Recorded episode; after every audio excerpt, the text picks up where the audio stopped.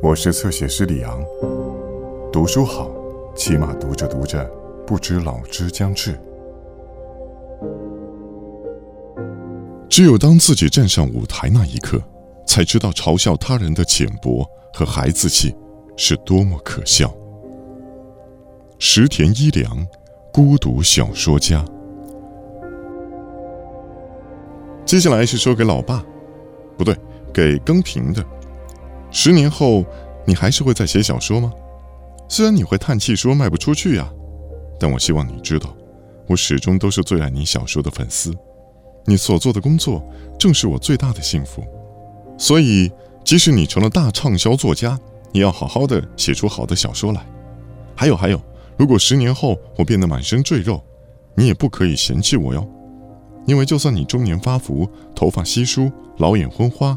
我也一定还是你的粉丝。九荣的身后，夕阳尽情的燃烧着，云朵边缘像是流淌着融融的黄金一般鲜艳无比。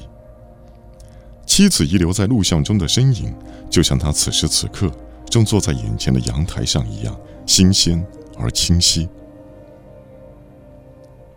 九荣真的已经死了吗？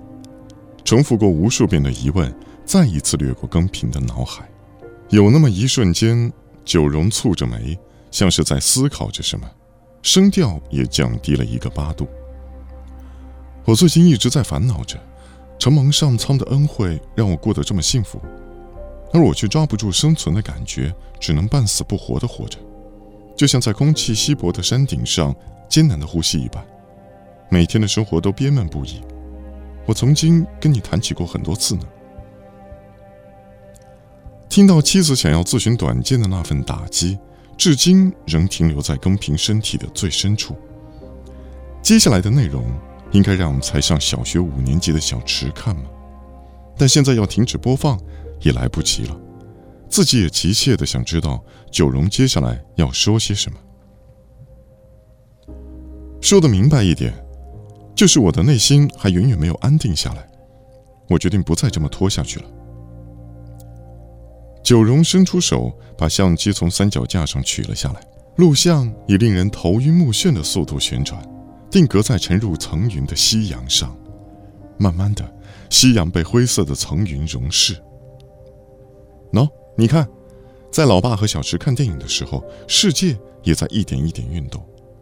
我也不会这么一直烦恼下去，因为也会让你们烦恼的嘛。所以，我决定自己再好好想想。九荣把相机放在栏杆上，给了自己一个特写，以黄昏的天空为背景。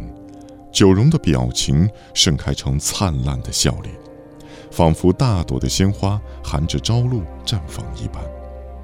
这是他死前许久不见的笑脸。呼呼，好像个女演员似的哈。我的决定是真心的。今天的日期是……九荣说出了录像日期。更平像被雷击中一般，那正是九荣出事的前四天。九荣最后留下这样的笑容和决定，死了。你怎么了，老爸？很痛啊！原来不自觉间，更平用力紧抱着小池的双肩。你在哭吗，老爸？不经意间，泪水已悄悄滑落，但不是因为悲伤，或许那不是泪水。是充满幸福的心，想要滋润体表的水分。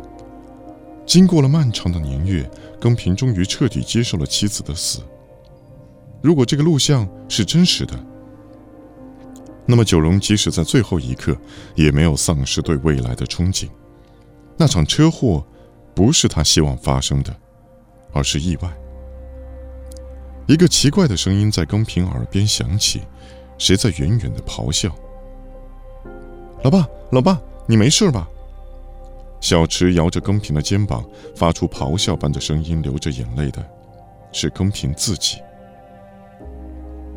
嗯，老爸没事，只是隔了这么久又看到你老妈，太高兴了，所以眼泪止都止不住。小池静静的微笑着，露出一副母亲般的大人样子。我明白，老爸，现在你尽情的哭吧。小池摸了摸他的头，更平按了几下遥控，把亡妻的录像又放一遍。初夏的夕阳复活了，亡妻的连衣裙在风中摇摆。九荣张开嘴对着他笑，已幻化为光尘的妻子在超薄电视中生动地活着。更平感到那场车祸后凝固的时间，终于再次流动起来了，因为自己已经彻底接受了那次失去和打击。从今以后，再想起九荣的车祸，应该不会有什么不安了吧？再想起他，想起的一定都是这个录像中他露出的灿烂笑脸吧。不知是悲伤，或是幸福，更平坐在渐渐昏暗的房间里，久久的凝视着电视屏幕。